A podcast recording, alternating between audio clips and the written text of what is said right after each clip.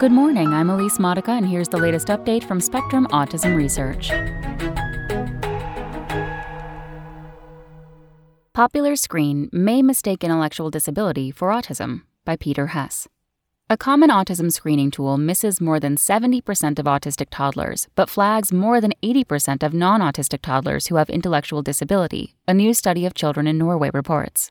The study adds to a mounting body of evidence that the tool, the Modified Checklist for Autism in Toddlers, MCHAT, is not sufficient on its own to identify signs of autism. Along with previous research in Norway, the results also help clarify which children the MCHAT flags and which one it misses, says lead author Roald Øien, professor of special education at UiT, the Arctic University of Norway, in Tromsø.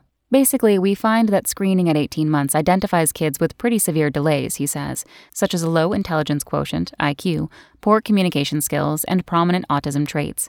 Conversely, autistic children who fall closer to the typical range of abilities are significantly less likely to be identified by the MCHAT at 18 months of age. Although the MCHAT misses a majority of autistic children at 18 months, it is useful that the test picks out most children with intellectual disability, says Catherine Lord, professor of psychiatry at the University of California, Los Angeles, who was not involved in the study. It isn't that you shouldn't do the MCHAT, it's just that you can't quit there, she says. Measurement issues.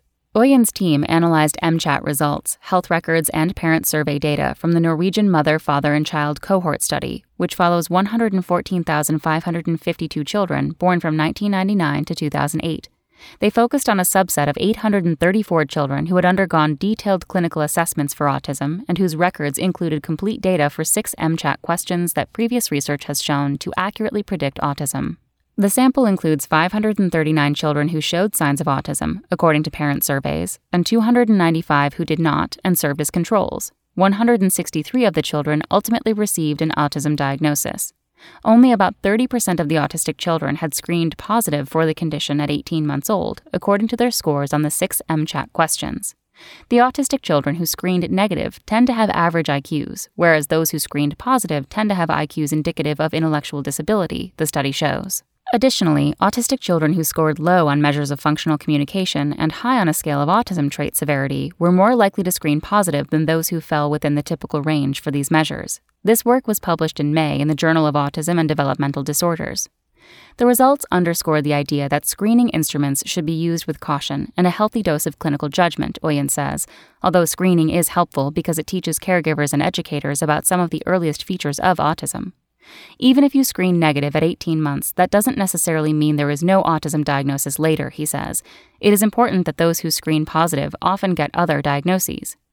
Improving identification. This study shows that it is difficult to use this six question section of the MCHAT to identify autistic children who don't have intellectual disability or communication issues, experts say. But rather than discard the MCHAT entirely, researchers should refine it to maximize its validity, says Sohyun Sophie Kim, assistant professor of psychology and clinical psychiatry at Weill Cornell Medicine in New York City, who was not involved in the study. Because autism traits can unfold over time in different ways for different children, screening at multiple ages could help improve the tool's accuracy, she says. Another possible way to improve the MCHAT's accuracy would be to better educate parents and pediatricians about the condition's early signs before they use the tool, Lord says. To follow up on this work, Øien's team plans to identify which characteristics are shared by toddlers who go on to receive an autism diagnosis, after controlling for intellectual disability and communication issues. That's all for today. Check back on Friday for more content from Spectrum Autism Research or go to spectrumnews.org.